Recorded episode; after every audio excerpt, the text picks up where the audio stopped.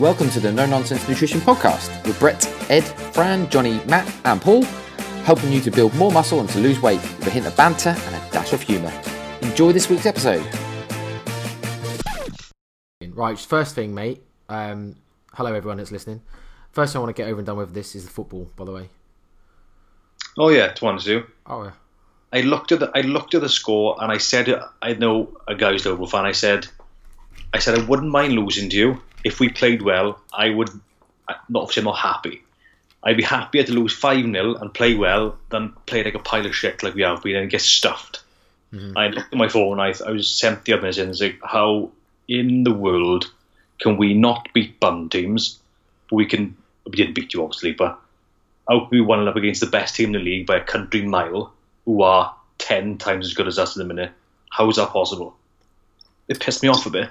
So you lazy bastards on three hundred grand a week, and you should be turning out every week, not just for the big games. Um, well, Anyway, yeah, I know what you're saying. Um, I I wouldn't say we're the best team in the league. Liverpool aren't the best team in the league, mate. Man City still are by a long, long way. Despite us being top, they're still better than us. in the first ten games of the season, whatever, however Yeah. many games they're in, Yeah, we've we've obviously picked the best results, but I still think they will win the league. And I still think, like I said this to Chris last year, and I'll say it again, I think they're a better team than us, and they'll pick up more points between now and the end of the season than we will. I think So- they're a better squad than you are. Yeah, Well, team. um, over a season that counts, doesn't it? So Oh yeah, hundred percent.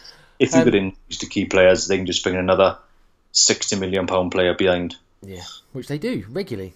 So um, yeah, which obviously we ain't quite got that squad, but um, we were fucking piss poor. Well, obviously, I watched the whole game, and we were fucking piss poor. Honestly, I think that's the worst I've seen us play for as long as I can remember. All of last season and obviously this season, it's the worst I've seen us play. Like, couldn't put three passes together, and I I did think that would be the case because I didn't watch it. I did Yeah. think that would be the case. where we were fucking terrible. And I think United tactics work reasonably well in setting the fullback. They played three at the back, wing backs push forward, which obviously occupied our fullbacks quite well. And then we had a bit of ball in the midfield, but because we were so fucking poor, we just couldn't keep the ball. So just basically that was like. We made. I like to. I like what Jamie Carragher said. This is what he said in commentary, and I. This is how I agree with him. And I'm not being derogatory towards Man United. I genuinely think this is what happened. But he said Liverpool are making Man United look like Man United. I They, well, they would have been if Man United would beat, would beat you. They would have fucked it up. Yeah, it would be Man United beating you on the strength of their team at the minute. no, but I suppose what I would say is it's definitely an improvement, despite what how shit United have been. Like they made they made us look crap, and we obviously were shit. To be fair, I think like Klopp said in the interview afterwards. I don't know why we'd say this on the nutrition podcast because most people, if you're not interested in football, you can piss off now and fast forward. I don't know ten minutes because we'll probably be going on this for ages. But Klopp said about me and Johnny just catching up. Um, Klopp, anyway, Klopp said about um, obviously Man United push lines up, but we just couldn't play through him. and I think that was very fair. Like we had to play across those lines. If we got in behind you, we'd have probably did really well, but we just never did. We just couldn't put two passes together, and then we obviously just allowed the pressure to get to us. Anyway, let's get that over and done with. I was happy with a draw in the end, given um, the fact that we were losing for 85 minutes of the game.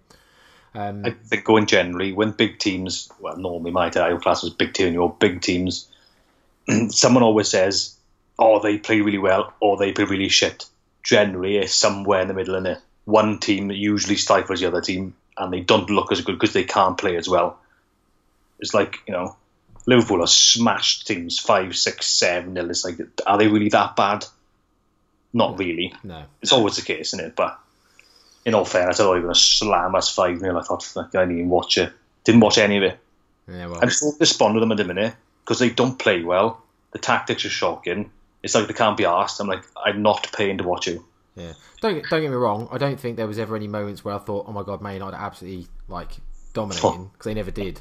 But they just made it really hard for us, and we. And I think like we just never. We were so poor. We were just not good enough to beat you. So we just never made a game of it. So just and obviously there's like one one goal should have been disallowed VAR, unfortunately. But there we go. Everyone in the studio saying foul, and then you went and broke away and scored immediately for like what two passes from a foul, and then it's in the back of net and check VAR, and they said nah, referee can't overrule referee because obviously it's got to be an un- this this whole idea of a clear and obvious error, which is ridiculous.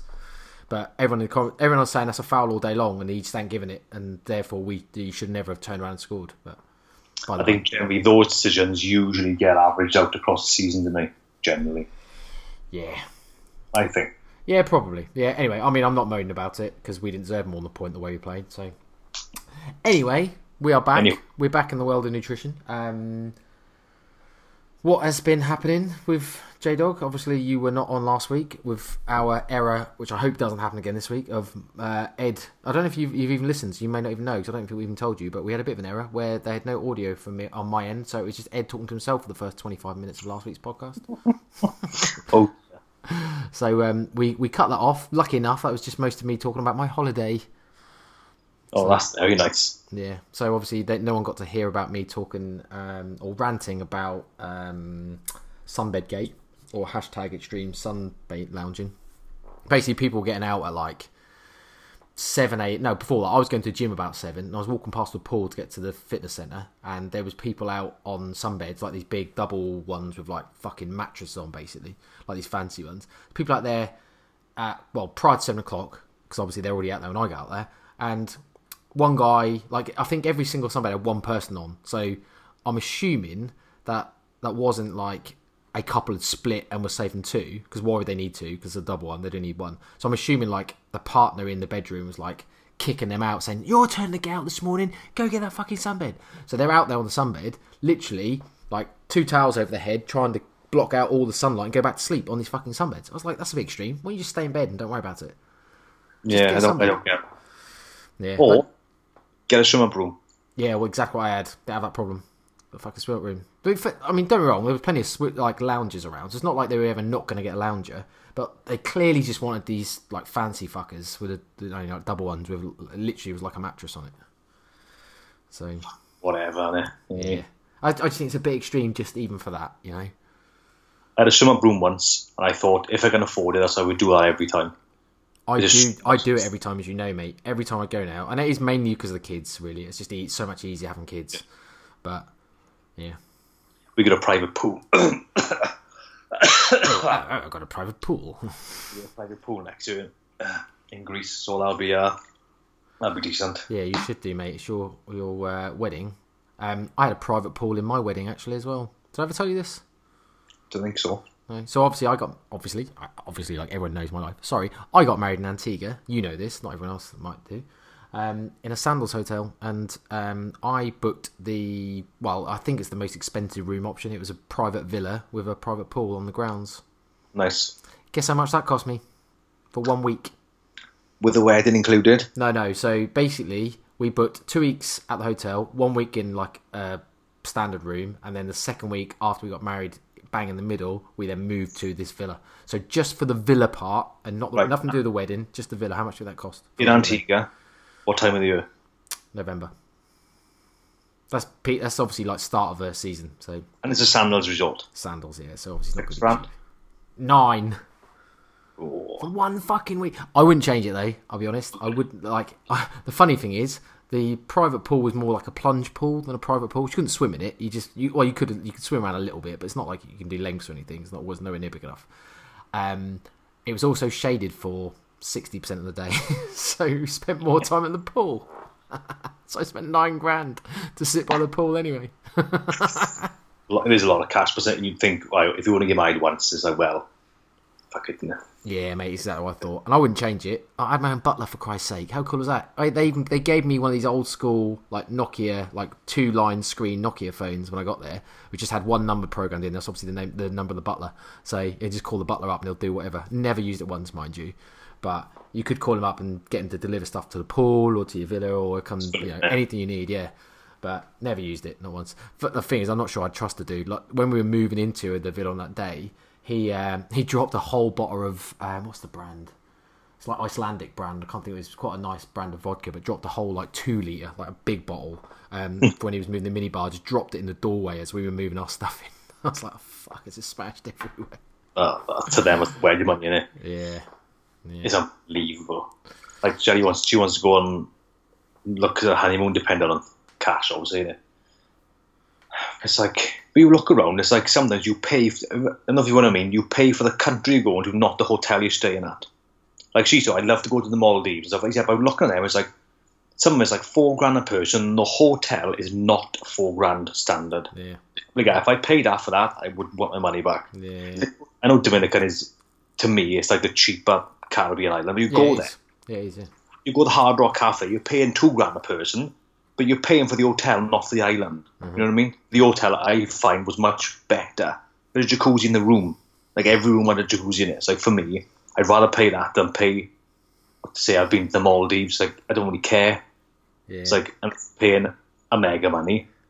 Then I don't think it's worth it. yeah. We look like someone like you know normal fifteen a person, two grand a person. One popped up, twenty five thousand a person. I think it isn't really you know Where it's not that? really Maldives. The Maldives. yeah something something like that like Maldives. It was it was a sandals resort. Funny enough, it was like a fortnight, twenty five thousand each. Bloody I was like, uh, I'd love to be able to afford something like that, but Wow. there's a place in the world I'd love to go to if I ever had the money, but it's like forty or fifty grand a week. It's called Jade Mountain in the Saint, in Saint Lucia, and you got suites built into the mountains, and it just looks incredible. But it's like unless you're a millionaire, you ain't staying there. No, well, not unless you want to rack up a nice little credit card debt.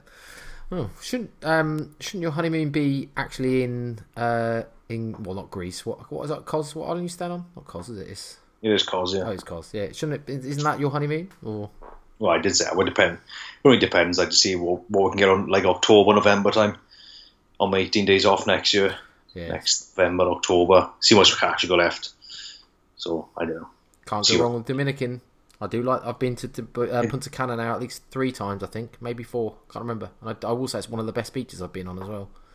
I'd been once Punta Cana, and I just thought everything was better than in Europe, and you were paying probably the same sort of money. Like the, you'd have mini bar room with not that I drink, but full beer, optics. It's like, well, you don't get that in Europe for the same price. I mean, they charge you a grand and a half to go to Ben and Benidorm, which is a shithole, Yeah, yeah, in my opinion. yeah. Well, anyway, um, We blabbed enough. we we blabbed enough now. I Just think what else is going on. So obviously, myself and Ed did uh, another corporate talk this week, which was very, very, very, very, very enjoyable. Uh, we both really enjoyed the day.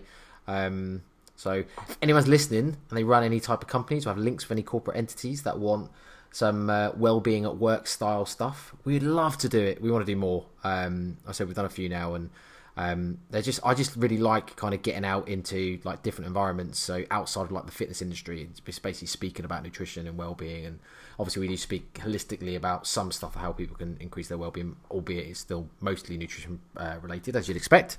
But yeah, it's good fun. Um, just kind of chatting to the guys there, and we did some one-to-one consults afterwards, and managed to kind of speak to people and provide a, a, a few bit of guidance and some recommendations, maybe on some some particular um, like personal stuff for them. So really enjoyed that. Um, and then obviously because we're in the centre of London, San, me and Ed obviously had to go get a burger. So uh, I think went, there was an Honest Burger just down the road. So we went to Honest and um, had a burger there, which was nice. And funny if I walked past a burger place. I can't remember what it was called. I was going to text you and go, "Is this a good place?" Yeah, can't remember what it was called. I think it was green. Green. Know no difference. Like the green sign. It could just be one of those like a local one that. Well, know, you, there, that's- there, yeah, well, there'd be loads around. Obviously, you went far away from us, weeks. Obviously, Johnny, you were also in London that day, but on uh, on pleasure, not business, weren't you? You I were, was. you were obviously giving the missus a good time. All right.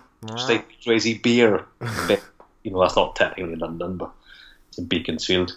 It's However, nice. that was a very, very nice but very quirky room. Mm. Yeah, but I didn't mind paying the money because not that I'm a millionaire like I wish I was, but you go for breakfast, you're sitting on an Italian handmade designer solid wood table. You think, and there's 50 of them. You think, how much this must have cost them? An absolute fortune. So I don't mind paying for stuff that you know they've put money into it a lot. You know what I mean? Yeah. Not irrelevant, but still. Well, it's one of those things where every, it's not obviously you're not talking extortion amounts. It's not you're spending several thousands on it, and Oh. you just you treat yourself into having a little enjoyment every now and then, mate. Which I don't necessarily feel is, is a bad thing. I think if we align this much like nutrition, a little bit of enjoyment every now and then is a good thing. It's obviously when a little bit of enjoyment becomes a lot of enjoyment and very little budgeting. I think that Yes. then becomes a problem. There's always a budget. Funny enough, I use a zero percent interest credit card because technically it's free money to borrow. Yeah, but you still got to pay it back, mate. Don't forget. Ah, yeah, you know, but you know, you'd have to pay for it. You have to pay it back. We have to pay it back. We have to pay interest on it. Oh, good, Good. Well, I'm glad you enjoyed the crazy bear, as they say around here. Bear. It was very good. Couldn't find a veg though, because always is a wooden door. She said, "Oh, was a bear out front. Yeah, there's a statue of a bear, which is like half the size of normal, which is behind a fucking plant. So it's not that obvious to find when it's hammering down with rain. there was um, there was pornography on the TV though. Well, No.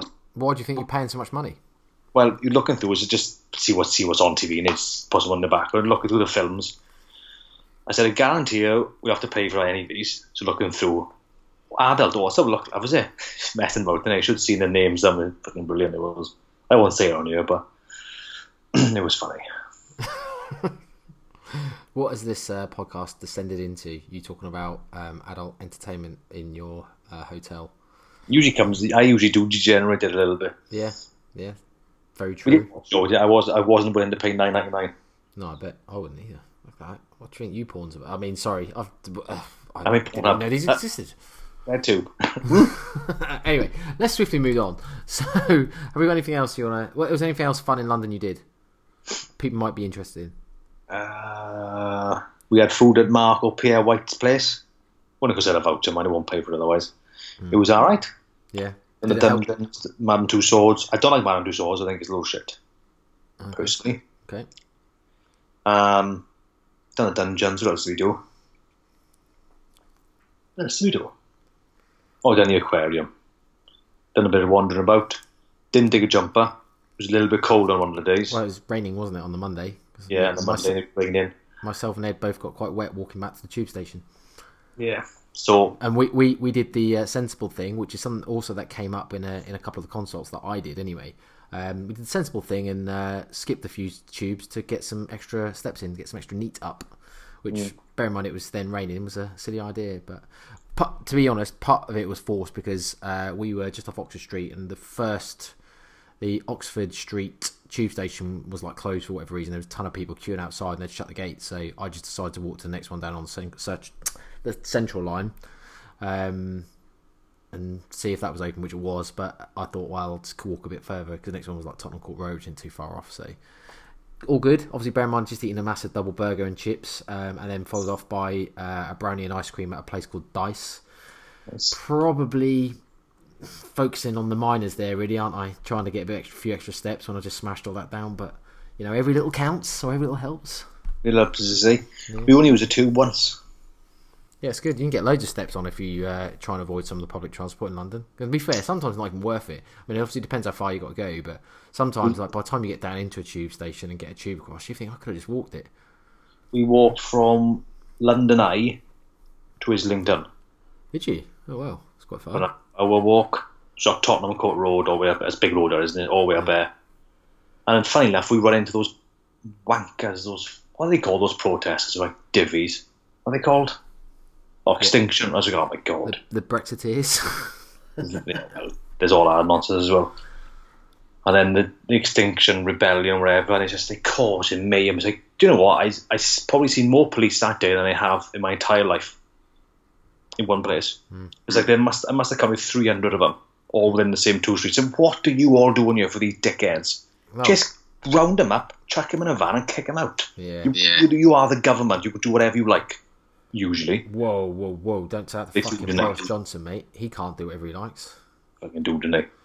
He, Do- try, do- he, he tries to do what he wants. He thinks he's above the law, but hopefully he'll go to prison. So know, one of them, one of them stood up today. Was it the other day? Can we have provisions for childcare? If I was there, I would have punched him in the face. You're on mm. seventy grand a year for doing fuck all. Get off, you lazy ass, and find a babysitter and pay the fifty quid. You, oh, I hate them. They're all wankers. They all should be sacked because they're all useless. How can you claim expensive for a fucking Kit Kat when you're on 60, 70,000 a year? You shouldn't be allowed.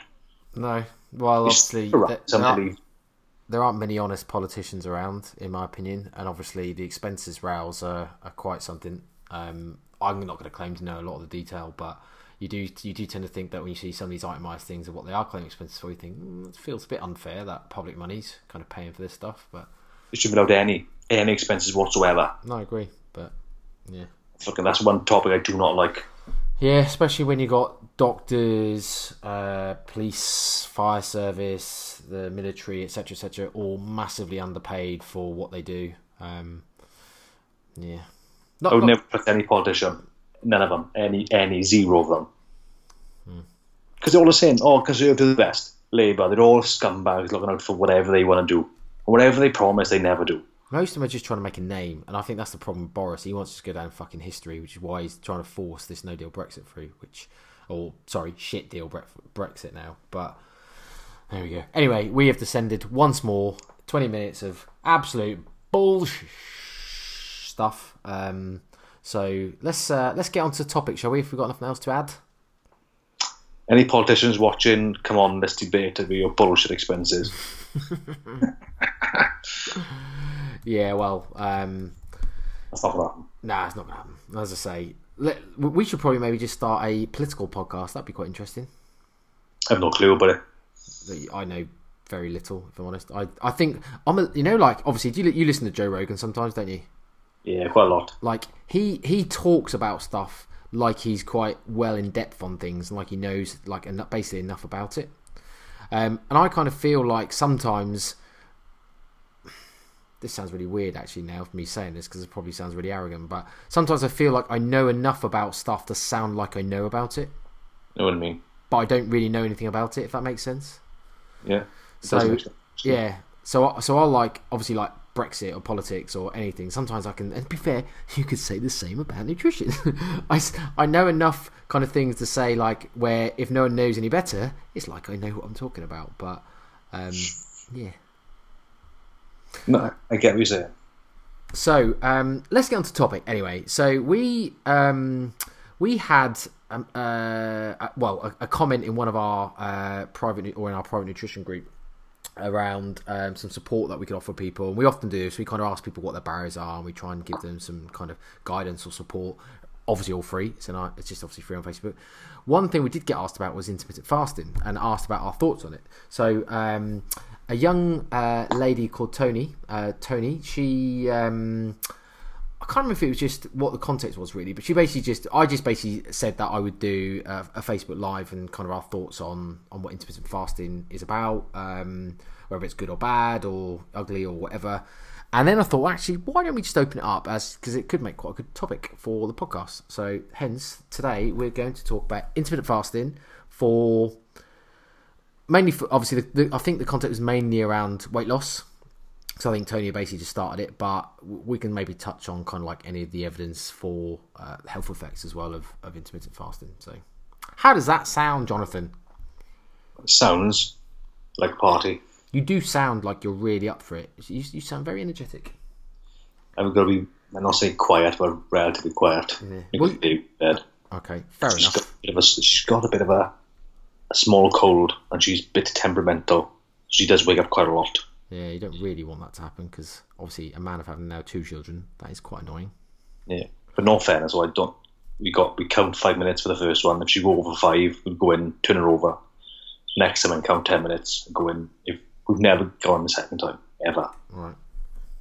Well, not since we uh, had the sleep person. Yeah. Anyway, that's just degenerating again. To off topic. Right. Um, so we obviously are talking about the health effects of intermittent fasting, um, and also, I guess, what evidence is there around? Is it uh, better for either weight loss or performance? I suppose. So, I suppose more talking around muscle gain, that type of thing, really. So.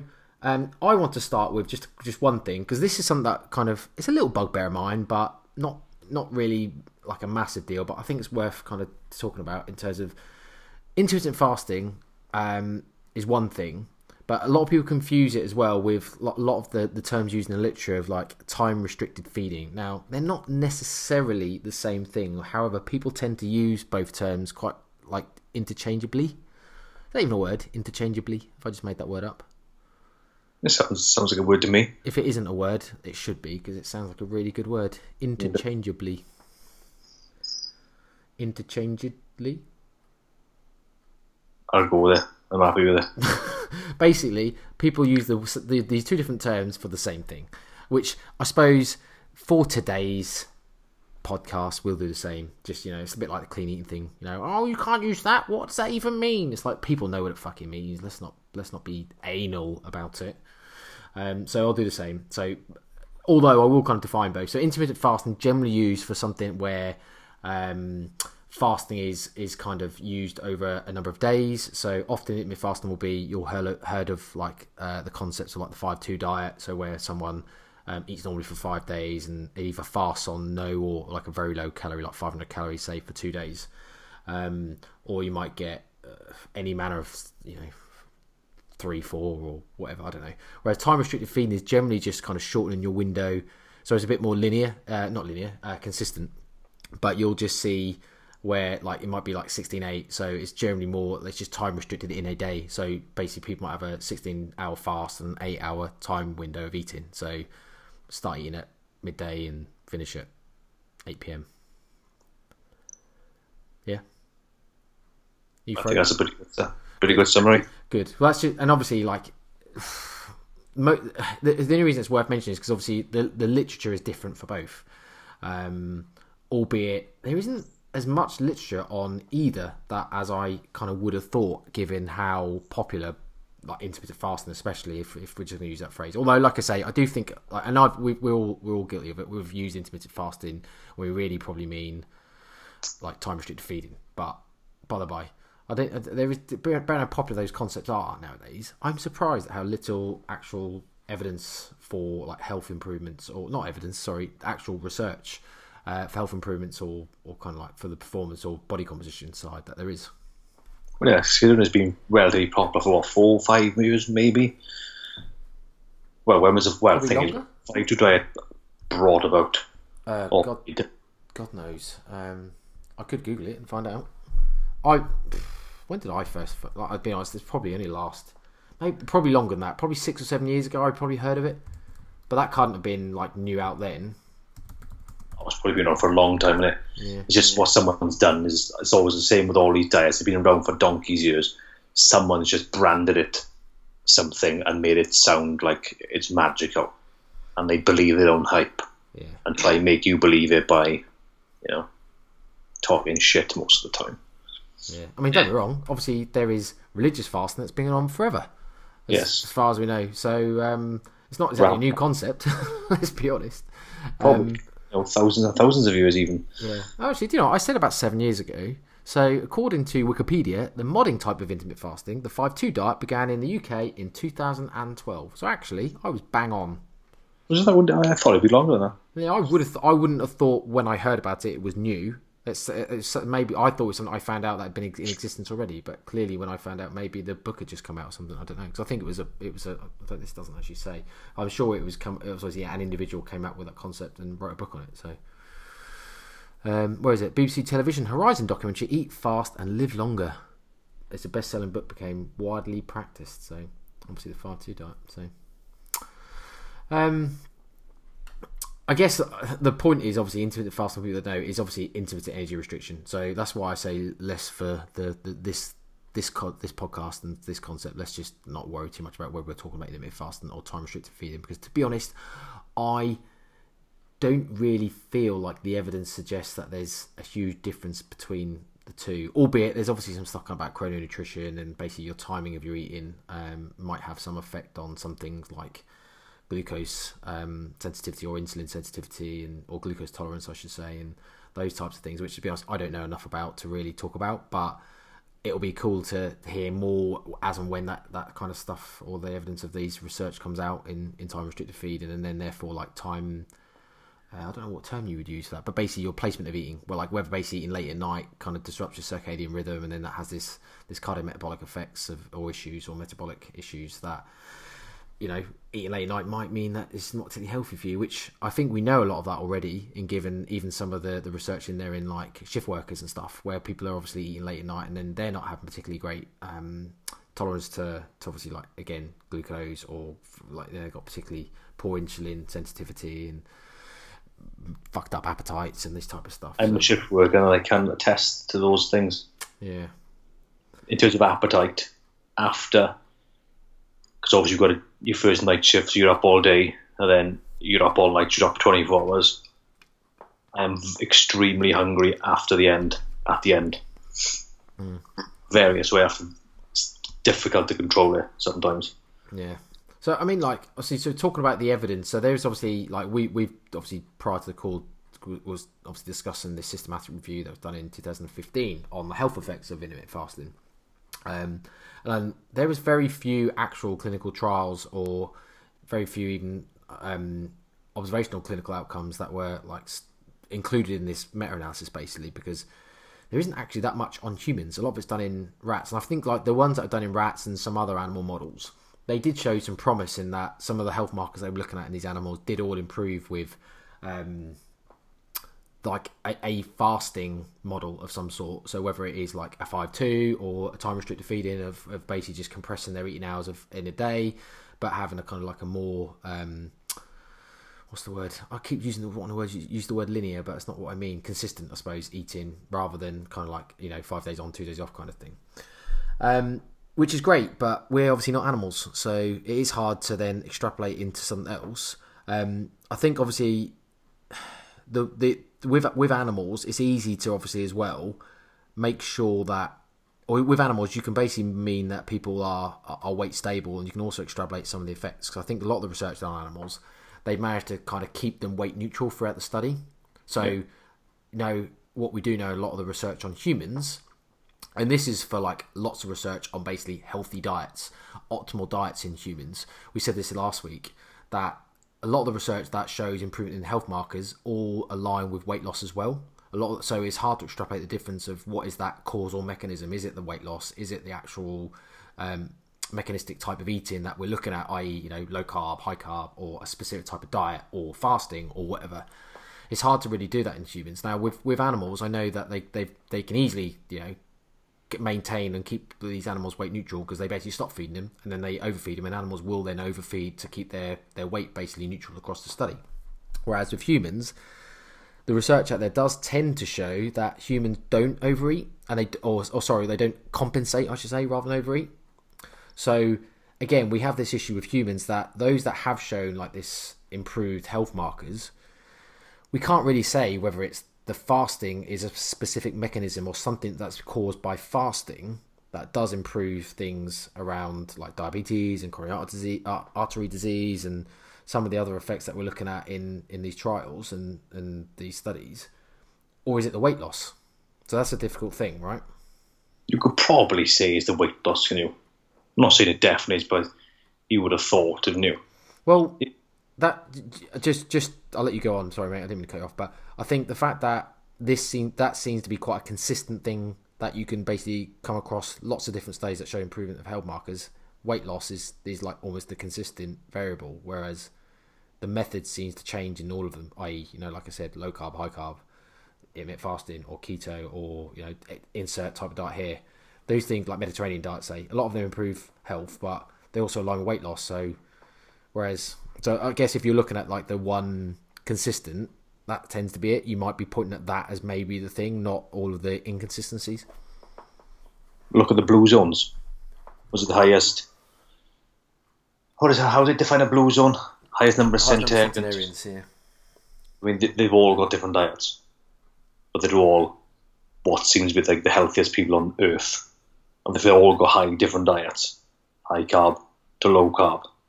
It's like well, that's difference you can probably suggest over that it's not a particular diet that causes all these health markers to improve, but rather, you know, maintaining a healthy weight or losing weight from being overweight. Nutrition isn't complicated to get healthier, it? It's made to be complicated by all these fancy diets that people want to butcher and make sound like it's the best. Yeah, I mean, just so go, going going to this meta-analysis, like obviously, what should happen really here is we should go through each and every one of the obviously the, the studies that are included in the, the analysis, um, the criteria, the methods, etc., and then kind of go through what the discussion and outcomes were. But we're not going to do it on the podcast. Obviously, it's way, way, way, way too much work to because you'd all be bored, and you'll be bored shitless. Yeah. But just looking at like the results of the meta-analysis, just based on a couple of lines, just to get a bit of an idea of the outcomes that the um, uh, authors. Fucking hell, Jesus Christ! It is late, Johnny, and it's like ten o'clock on a Sunday night. Can't even think of the word author. Um, the authors basically said like. bas three randomized control controlled clinical trials of fasting humans were identified, and the results were published in five articles, all of which evaluate the effects of fasting on surrogate outcome. Improvements in weight and other risk-related outcomes were found in three trials. So in the three trials. So again, this is where I, I, mentioned right it's difficult to extrapolate the cause of these improved health things by saying is it weight loss or is it the fasting because as i say they were studying fasting but all of these also saw improvements in weight and other risk related outcomes so again you can't really say what was the cause and effect there because it could just be the weight loss they also said two two observational clinical outcomes studies in humans were found in which fasting was associated with a lower prevalence of um, cad coronary artery disease or diabetes diagnosis no randomized controlled trials of fasting for clinical outcomes were identified. So again, very actual little evidence in humans that they could look at to say, well, is you know intermittent fasting actually good for health? Or is it just the weight loss itself? Or is it just the weight loss? Yeah. Well, probably it's probably that. Isn't it? Yeah. Anyone who loses weight, if you're overweight, is going to be healthier. Mm-hmm and all cause mortality is probably going to decrease. And quality of life. Quality of life. Your, your knees are going to hurt walking around if you're overweight, kind of thing, you know. Well, well, exactly. It's like well, sleep apnea. How how how many people are, are very overweight who got sleep apnea? Mm-hmm. A lot. Mm-hmm. I think I read. I did read. So I don't know why I was reading about, but I read, and the and the, the numbers were astronomically high. I think it was just I'm reading a sleep book. Funnily enough, and they talk about sleep apnea in there, and it's like the amount of people who are grossly overweight who've got that is incredibly high. Yeah, it's like losing weight will dramatically increase your quality of life because you sleep more, you sleep better, so your memory's better, your brain functions better, you are functionally better. Mm-hmm. Yeah, I, I anecdotally I can say for certain, like as I say anecdotally to take that with a pinch of salt, but for certain that the people that I know are are quite overweight all tell me that they they oh oh sorry they all tell me. The amount of times I hear them when I talk to them say oh I didn't sleep well last night or oh I had a, oh such a poor night's sleep. Oh I was so tired. And obviously sleep apnea is such a, a as you say a, a huge um, diagnosis in people that are overweight or not diagnosis for a lot of them. Obviously a lot of them don't seek support for it but yeah it's such a big problem and it's easily well easily well it is easily solved but you know losing weight is easy physiologically but obviously mentally is more the problem, isn't it? Yeah, it's simple, yeah. not easy. That's obviously yeah. what we're trying to say. Yeah. Yeah. I mean, just so going to the conclusion of this meta-analysis. So I guess their conclusion was basically that the evidence is sparse. I mean, I can read it out. Clinical research studies of fast and robust designs and high levels of clinical evidence are sparse in the literature, whereas the few randomized controlled trials and observational clinical outcome studies support the existence of a health benefit from fasting. Substantial further research in humans is needed before the use of fasting as a health intervention can be recorded.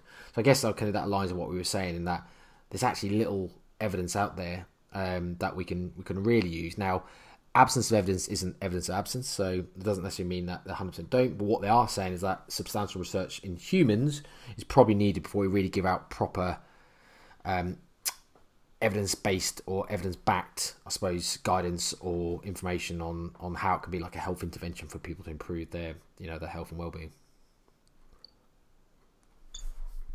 because it is surprising actually so little on a topic that's quite large and you can't really look at animal studies and go, oh, yeah, that's going to work in humans, that's going to be in humans. Because I think Lyle McDonald says, not ever, ever, ever, or will there ever be a study done on rats or or animals that ever translates to humans. That's a big call on, isn't it? None ever.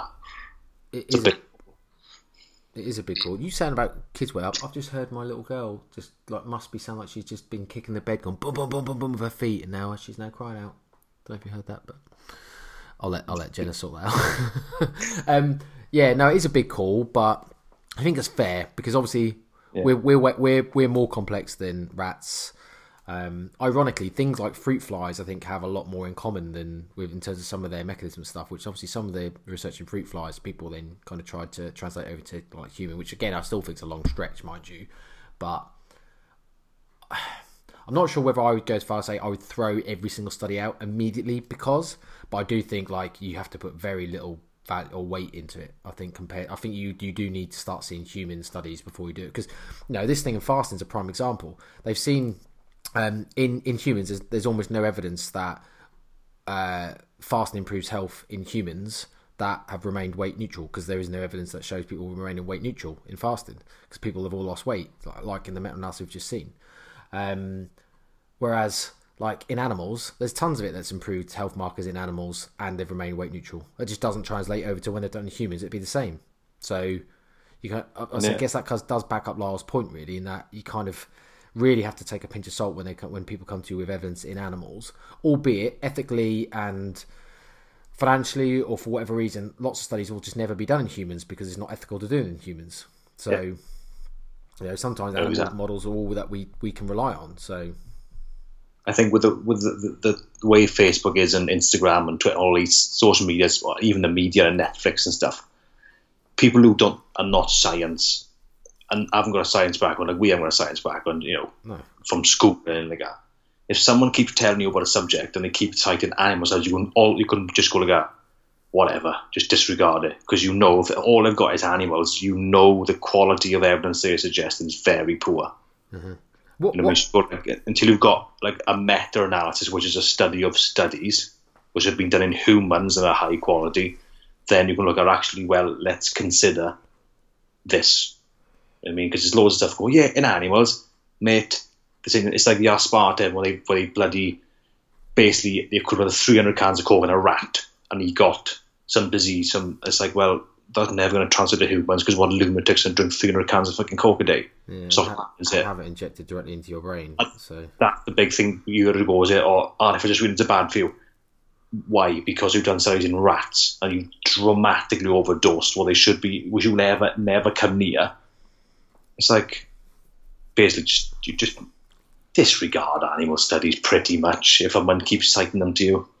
Mostly, yeah. I, I mean, I do want to go back to ab- evidence of absence of evidence is not evidence of absence. That's. Like that is absolutely true. Just because we don't have evidence of, like, it's basically the same principle of like we don't know whether aliens. There's no evidence that aliens exist as such. Well, some people believe there is, but there's you know most people haven't ever seen the evidence that aliens exist. But it doesn't mean they don't. It's true. So, and it, and obviously there, that is very much true still in the scientific space in health and fitness. But I, I don't think there's going to be too much new stuff coming out really, other than maybe like gut health and things where all of a sudden going to get something new and fantastic coming out. I think we know most things, or we might not know the mechanism of stuff, but I think we've we've kind of studied enough stuff now to know that there probably isn't going to be anything really special now come out. There's going to be tweaks and change. I mean, like fasting. I suppose if we keep this to the concept of fasting, I guess we can say, well, what what do we use fasting for then? Like, where is it? Where it might be? Where might it be used? Or what is its applicability? I suppose. So, are we just saying it's shit? Don't ever do it, or are we saying actually there is a, No. there is a point maybe for fasting? it can definitely be used. Like I've got a current client who who fasts simply because she's got a couple of children who obviously go to school, got activities. So she ends up getting them ready for school, sort them out, takes them to school, and then goes to work. So it doesn't tend to eat till, till twelve or one o'clock. So maybe some days even two o'clock. So for her, for me to say to her now, right, you need to have breakfast. That span that puts a spanner in the works of her day routine which will inevitably put unnecessary stress on her to eat breakfast. And psychologically, she knows, or she might think that, oh, if I don't eat breakfast, I'm off plan. And if you're off plan mentally, for most people, that is the trigger for, oh, well, fuck it. Let's just be off plan all day. And something mm-hmm. like that, which is so tiny, can affect a diet all because you've, you've tried to force a particular method on someone that does not going to suit. So intermittent fasting for her is ideal. Like for me, I'm hungry in the morning, so generally for me to intermittent fast, not all the time, depends on what I'm doing, but it tends for me to feel hungrier than I would normally be at like 10, 11 o'clock, so I get the more chance of overeating. Mm-hmm. That's just me. However, I have, I can go, which is just strange, not breakfast onwards. Like I usually have to eat breakfast, so I can go from like 10 or 11 to like 5 not worry about it. Like we done it in London. I I wasn't hungry because I knew I got we got the restaurant at whatever it was, half five I think in the end it was. So I didn't eat. So I didn't feel because I was occupied as well. Yeah, It, it does depend on your lifestyle. Um, it's like if you're a sportsman who's like I don't know, like a triathlete, is it really going to work for you? Probably not, because the fuel you need to generate and need to put into yourself probably can put a bit too much stress on your GI in like three meals or whatever, or eight hours. So for them, probably not as applicable. Like if you're a high level professional sportsman, you probably train multiple hours a day.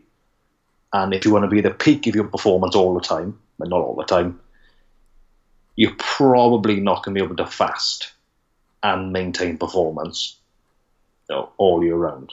But if you're someone who's got a busy life, who has a couple of kids who got to get ready in the morning, who goes, who does the school run, then goes to work, then gets ready for work. Obviously, some places you just can't eat. You know, you get set breaks. You maybe get first break at twelve. Then for you, then it makes sense for you to fast. Um, like if you're going out, you can use. You may not fast generally because you may not get on with it, but you know, right? If I'm, if you're calorie restricted, you got um, a goal to aim for. You're going on holiday, whatever. You can go right. I've been asked out on a Saturday night. I don't want to say no. I still want to be social. You can go right. Actually, I'll fast in the morning, save some calories, put it in the night. So you can use intermittent fasting that way to help you be social. So intermittent fasting has its place, and it does work for people, but it's not that intermittent fasting is special. It's because it helps that person create a calorie deficit easier than another method. Yeah. Yeah, I concur. Uh, I would say the the biggest applicability. So if we're ignoring the stuff we've already talked about for health, where's it? Does it fit your lifestyle? Does it make you adhere to a calorie deficit? It's, well, exactly. That that's the principle. It's like if you're focusing on a method to lose weight without understanding the principle, you will fail. Actually, just I, I just I just want to go back on that actually because I feel like maybe a lot of our content, and we've had a couple people call us up on this or call us out on this to say a lot of our content's weight loss focused. And actually, sorry, what I should say, does it help you adhere to your diet, whatever that may be, whether it is maintenance or, you know, I'd argue fasting for um, muscle gain and trying to eat the surplus is for a lot of people a bit counterintuitive because shortening your meal frequency probably just means you're finding it a lot harder to get in the food, like you said about the, the principle you you talked about in terms of an athlete trying to eat meals and, and train. Um, probably not ideal, but anyway, I just thought it was worth saying that. Yeah, it is. Um, I was going to say something, but I've forgotten. All right. Well, sorry. I, that's why I butt in. Sorry, mate. Um, I just thought it was, I just thought it was worthwhile saying, obviously, that we're not. It's not necessarily about a calorie deficit as such, because you, you may not be trying to lose weight. But you might just try and find a way of eating that helps you maintain your weight. And if it's a case of skipping breakfast just stops you overeating by a meal, and therefore you'll then maintain your weight, brilliant. Like, in my opinion, if you're trying to gain muscle, intermittent fasting is not the way forward. For me personally, No, but obviously meal frequency, as we know, doesn't. It's not special for metabolism, but to to to try and gain maximum amount of muscle, which is very hard, then having as many protein feedings as you can, while still being aware. Obviously, you can't just eat every hour protein because the refractory period, blah blah, is more is better for gaining mass or muscle than it is intermittent fasting. Maybe eating three meals a day. yeah. Let, Three, let, let me six just meals a day, I'll just say, let me just quantify that, just because obviously I just want to people to understand what you meant by eat as many as you can. And I know you said obviously the, about the refractory period, but people might not have listened to others, so they know what you mean. So what Johnny's saying is having regular protein feedings is better than having say one over the day. Um, when he says regular, he means probably ideally spaced out two to four hours apart because there is a period of where you can't stimulate the protein generation basically um, after having some. So it's basically like you can't re-stimulate it half an hour later. So you couldn't basically just eat protein all day and get jacked. You have to kind of let it let it kind of dip down the baseline and then go again, which is why we say every two to four hours. Just thought it was worth saying that. Well, it is, yeah. So I, ideally, if you're going to have six meals a day, and it's probably going to be better than three, you know, how that translates to 10 years of training, three to six meals a day, with protein being matched and calories being matched, who knows? Yeah, I I also want to just jump in again there then, because I'm glad you said it, and I think this works in quite well in obviously the one study that recently came, or say recently, how when was this? 2017, is it? 16. So a study that came out in 2016 by a billion authors. So I'm not going. to They're like Moro, Tinsley, Bianco, Marcolin, Pacelli, Battaglia, Palma, Gentil, Nilly, and Paoli. Yeah. Anyway. so that's why I didn't want to read them out. But basically, this 2016 study did come out on intermittent fasting, um, and it's called the effects of eight weeks of time restricted feeding, 16-8. So obviously not intermittent fasting. Excuse me. On uh, basal metabolism, maximal strength, body composition, inflammation, cardiovascular risk factors in resistance to trade. Cure. Sorry, this I'm drinking a drink that's really gassy, um, which is rude for me to do on a podcast. So anyway, the reason I thought it was worth saying that now is because you just said about obviously how that translates over to ten years of training. We won't really, or we don't, we probably won't ever really know, because um, I guess we're never going to get the funding to do a ten-year study on on enough people to really kind of nail down, you know, the the outcomes of the, following this actual protocol. Is it does it actually lead to the right outcomes, or is it do we just have to look at the mechanistic stuff, which is unfortunately probably what we have to do. So, but we do have this study, which was eight weeks, which is something on trained people, which between a intermittent fasting group, even though it's time restricted feeding, they would call the intermittent fasting group. The intermittent fasting group versus the non-fasting group, i.e., basically the intermittent fasting group skipped breakfast and the other group didn't skip breakfast. Um, there was no significant difference in fat-free mass in terms of from start to finish. So they obviously followed a training plan, and they all gained fat-free mass. Uh, sorry, yeah, they all gained fat-free mass, but there was no no significant difference between two groups. So it kind of shows you really that does undermine a little bit what you said in that Yeah. There prob there, there shouldn't actually be a difference whether you're fasting or not, or your protein feedings necessarily. Because I guess the only thing I will say is like I'm trying to find where had what meals they had. I think they I think they they might have even still all had three meals though. So maybe I think from memory. No, they, yeah, they did. So the IF people had meals at one p.m., four p.m., and eight p.m., and the other had at eight p.m., one p.m., eight p.m. So I guess actually meal frequency was the same. So Okay. I would say no significant difference becomes potentially very significant if you're at the top of the tree. yeah, and Of- and, and over ten years. Huh? and over 10 years. It might make it, like we're, this, we're talking about eight weeks here. Like who I knows if that's different over 10 years? I think for general population, they say, or you, or you could gain an extra pound of muscle in 10 years by eating five instead of four meals. People are going to go, I don't give a shit about a pound. But if you go to a pro bodybuilder and get a pound, yeah, yeah, I'll do it. Yeah, I agree. No question. Like I think any Olympic athlete, I think I know it's a bit irrelevant, but didn't they ask Olympic athletes, would you win a gold medal if it took like 15 years off your life? And they go, yep, Yeah, most would. Yeah, question. something like that. Yeah, Yeah. So it is. Yes, I think. I think some of the stuff in nutrition is exaggerated, like meal frequency for muscle gain in general, because general pop haven't really got the genetics really to to, to worry about an extra couple of pound of muscle or an extra couple of I don't know a percent or two body fat less.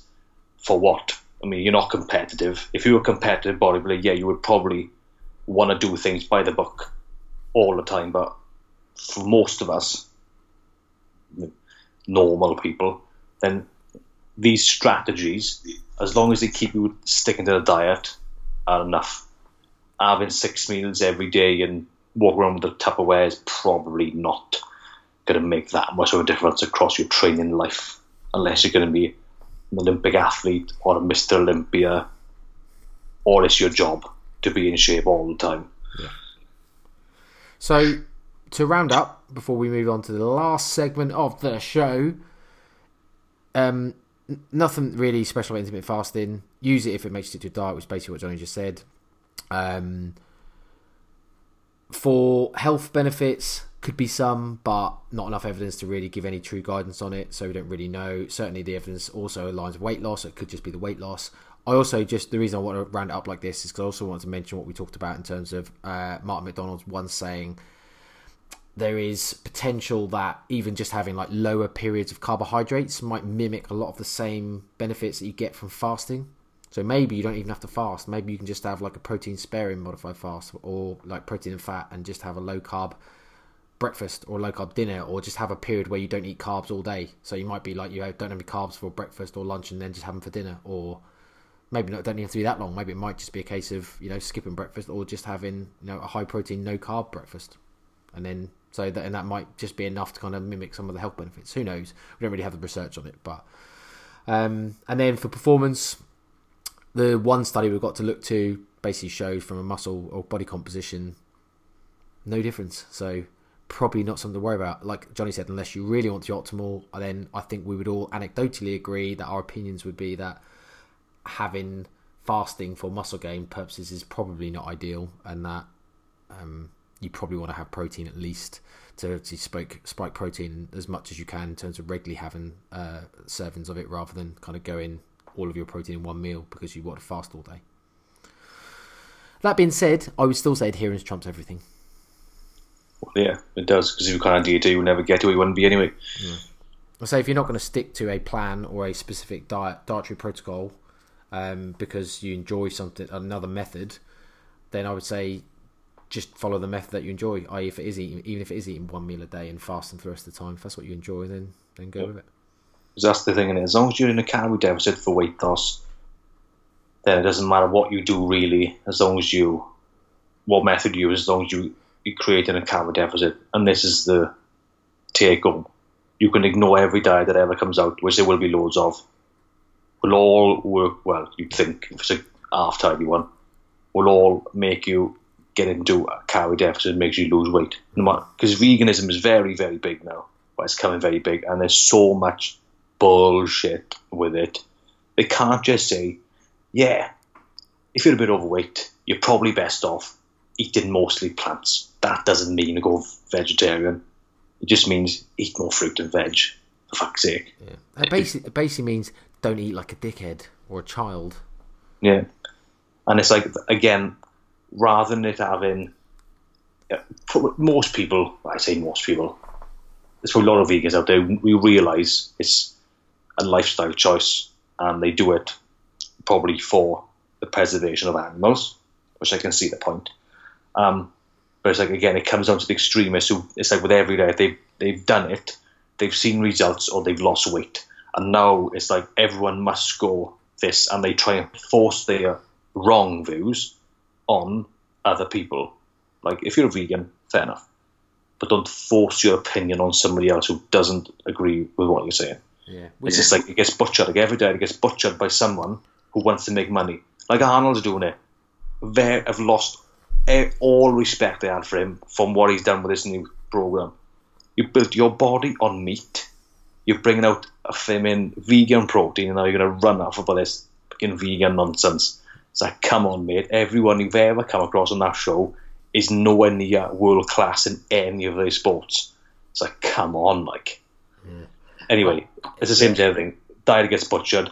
People follow it. The next stupid thing comes along. They'll follow that and they'll end up being in exactly the same place they were 20 years ago because they still don't believe that it's as easy as eat less calories. Yeah. We we did get a comment actually on the talk on Monday afterwards, or I did in one of the consults. So she, the a young lady did say, "Oh, I felt like you may be a little bit negative about vegan and vegetarians," um, and I was like, "Well, I, will be honest, we had no. I, I kind of was very political. I said I didn't really have any emotional or kind of ethical conversations around veg- vegetarianism or veganism because basically we were purely talking about the evidence suggests that they're not healthier diets as such and they can actually produce a health halo effect where people become more unhealthy because they put on weight by eating them because they think they don't realize that health foods um, or healthful foods are not necessarily what drives weight loss or weight gain so i said yes, it is pers- perfectly reasonable to, to be a vegan or vegetarian, um, and there's definitely obviously ways to do it but there's like any diet, good ways and bad ways. So we didn't mean to sound necessarily negative, but the obviously the evidence in terms of veganism and vegetarianism for health, like you say in the blue zones, where none of them are vegan and only one of the groups are actually vegetarian, all of the rest eat meat, yet they all live in the longest. So that's kind of a lot of the evidence, or the only evidence that you need really to kind of suggest that well you can eat animal products and and be as helpful or more helpful. So yeah, we don't mean to be negative. Johnny didn't. You didn't mean to be that negative about vegetarian veganism just then, did you? but it's, it's negative it's, about people who are dickheads about it. Yeah, that's the problem. Is when you get people that are so forceful and, and spread their views on stuff, you just then overreact, don't you? I don't mean you. I mean like the raw you, as in like we all do. We we tend to just push back probably too hard the other way. Then probably more harder than we should do. But you just can't help it. It's obviously human nature. Have a good friend who's a vegan, and we can have banter about it. And mm. she's not a knob about it. I'm not a knob to her about it. I go, I understand where you're coming from, and she goes, I understand why we meet. I just don't like it because I don't like the killing of animals. I said, right, that's fine. And she doesn't like. She doesn't think, oh, it's the best diet in the world. She's even said, I know there's other diets in the world that are easier to set up and easier to lose weight from. I just like this way of eating. I go, right, that's fine. Yeah. Well, The problem comes when you've got obviously these documentaries yeah, that propaganda. Uh, and not be funny. If you think James Cameron has anything to do with anything factual, you're fucking mental for one. He's a film producer who produces fiction films for one. Arnold Schwarzenegger's in it. Lewis Hamilton's in it. You've got no credible scientists in. It's like, come on. But that's the thing, innit? That's the nutrition industry all over. Yeah. You've got people in every camp in keto, intermittent fasting, vegan, whatever. There's always the extremes that really mess up what potentially is a good way of eating Oh. that people push back against because people talk absolute nonsense about it. It's like every, like a plant based diet is should be probably be the basis of everybody's diet, and I mean plant based as in most of your food from fruit and veg and things you get like legumes, all that sort of stuff, and then have some meat, add some other things on top of it. That's a sensible diet. Yep. So But speak. butchered. You are. Say that again. It's butchered too often. butchered. I, I want to get back to what you said about uh, so a good way of eating. So, um, unlying all that, we're going to move on to good product, bad product. bah, bah, bah. Um, actually had no no No bad. Yeah, we had no bad products this week, so I've actually just got two really good products. I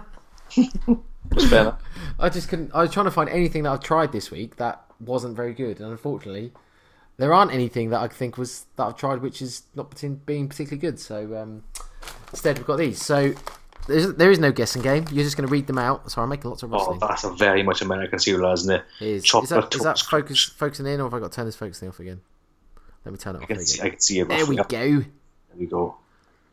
Chocolate toast crunch, mm, real cocoa and cinnamon. So it's basically cinnamon cinnamon toast crunch. So like basically curiously cinnamon or cinnamon grahams or that type of thing, but chocolate flavored as well. But 12 it's out, 12 out of 12. Not even going to guess if that's good or bad because this is 12 out of 12. It's fucking amazing. It's going to New York in December. Well, whatever day it is, isn't it? She said, oh, what do you want from New York? Do you want me to get you anything? I said, All yeah, cereal. cereal. Yeah. She said, do you mean cereal? I said, just give me, just go to the American shop. Just give me some of these shitty cereal. Other thing is this, which I'm now eating again. Salted caramel chocolate. Oh, now then. Now that could be, that's deadly. That is deadly. You know, out. you're eating 1500 calories in a go. Yeah, read it out. Caramel, chocolate, peanut, and pretzel mix. Yeah, so it's No. a mix of salted peanuts, pretzel pieces, caramel malt balls, caramel peanuts, and salted peanuts coated in white chocolate with caramel and caramel buttons. How heavy is the bag?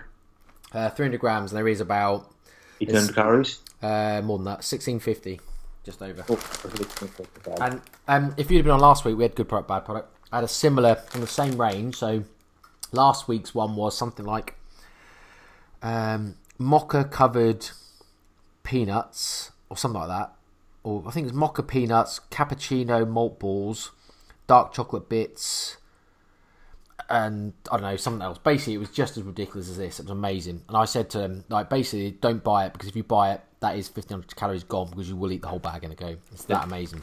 And to This- fair, this is where- this is similar. This is where you need to be careful. Another bit of advice there. This is where you need to be careful with trigger foods and flexible dieting. And when people say you can eat whatever you want, if you have a bag of these and you know you're going to eat all the pack, do not buy them. That's not even you, that's not even knowing you'd eat all the bag. You Yeah. will eat all the bag. Really no don't. one has that much willpower. No. So it's like, yes, you can eat what, Look, I'm eating them right now. but just don't bother. You do not eat them. Like some people, I like it with chocolate. Just don't buy the chocolate.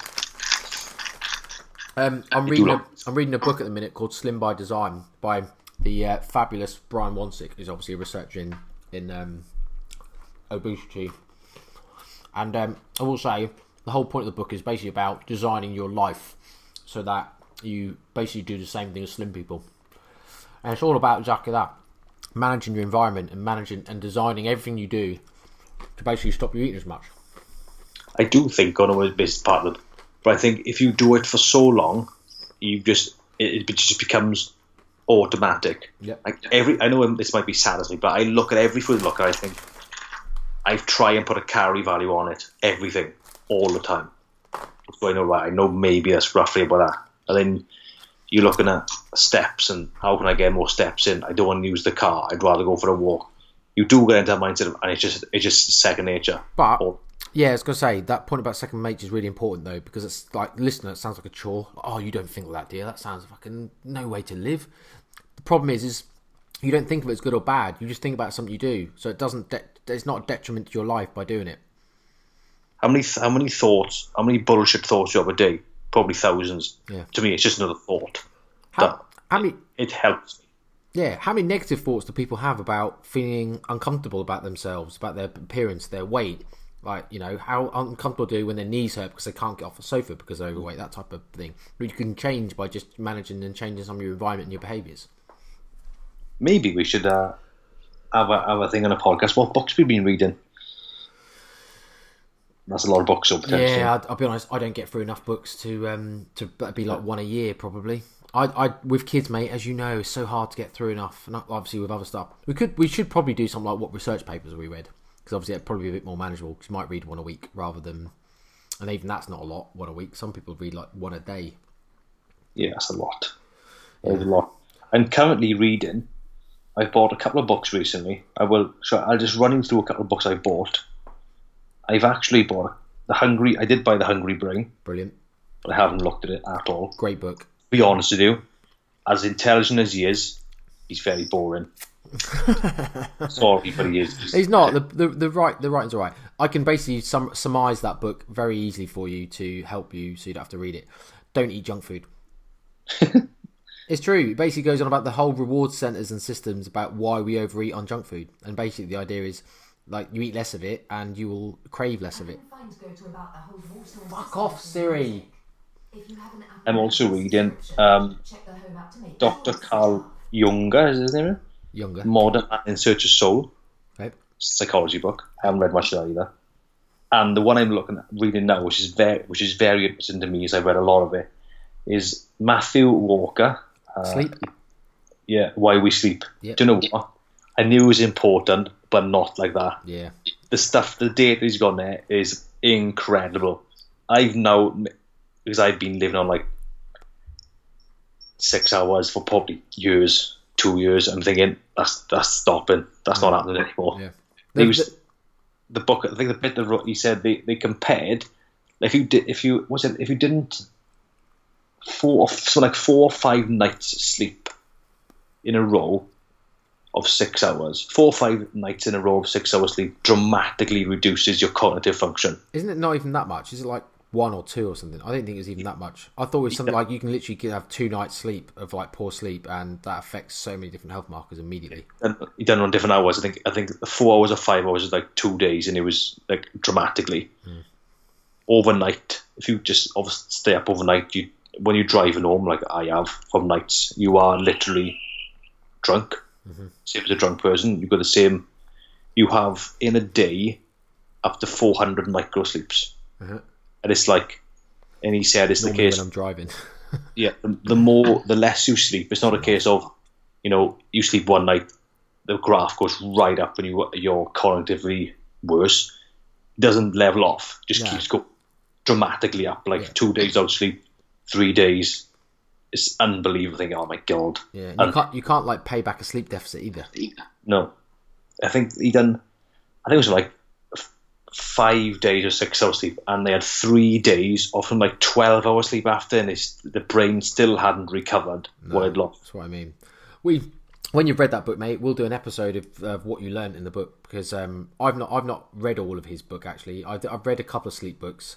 Um, which were really interesting, and I think most of the stuff I did have read from his work, not his book, does align a lot with it. But obviously, it just comes down to the take-home message how important sleep is. Like, obviously, I know a lot of the tips in terms of how to get better sleep and stuff come down to like sleep hygiene and blue light and you know, like I don't know, like melatonin production and stuff, and maybe some supplements you can take. It's all that type of stuff.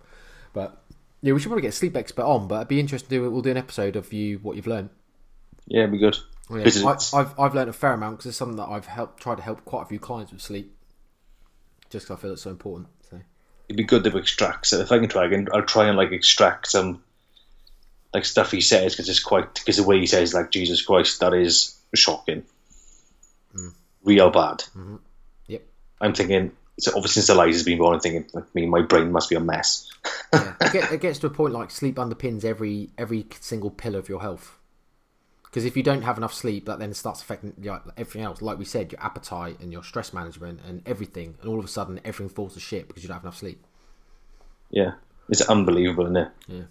Um, anyway, we'll save that for another day because we're an hour ten now. So um, yeah, good. Enjoyed that. I liked I like talking about fasting. Hopefully, Tony, that was if you listen, if you are listening to this, because I'll link you into our Facebook. I'll link on our Facebook group the episode.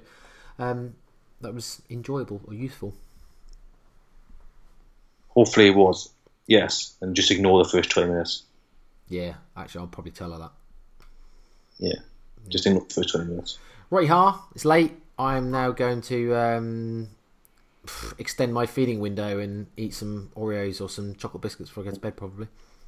I'm gonna do a client update and Eliza, as you can hear. Whoa. Yeah. Yes. Okay. Um, also, just before we do go, at one point I want to update on my experiment of intuitive eating, which has been going on for the last three weeks. So, um, That'd be interesting. or it could be called intuitive binging, but either way. There's a guy who's munching on fucking nuts, chocolate. No, that's what I mean. This is what I mean. It's, there's nothing intuitive about No. our food environment. Unfortunately. No, you're eating 1600 calories. No. Um, anyway, bonjour, mate. Uh, Tulu. no, bonjour. Banjo. Au revoir. Banjo. Ashley. Who's that? Ashley Banjo. Oh, a dancer. Yeah, dancer. Banjo. Anyway, bye. Right. Thanks for listening to the No Nonsense Nutrition Podcast. We'll speak to you all next week.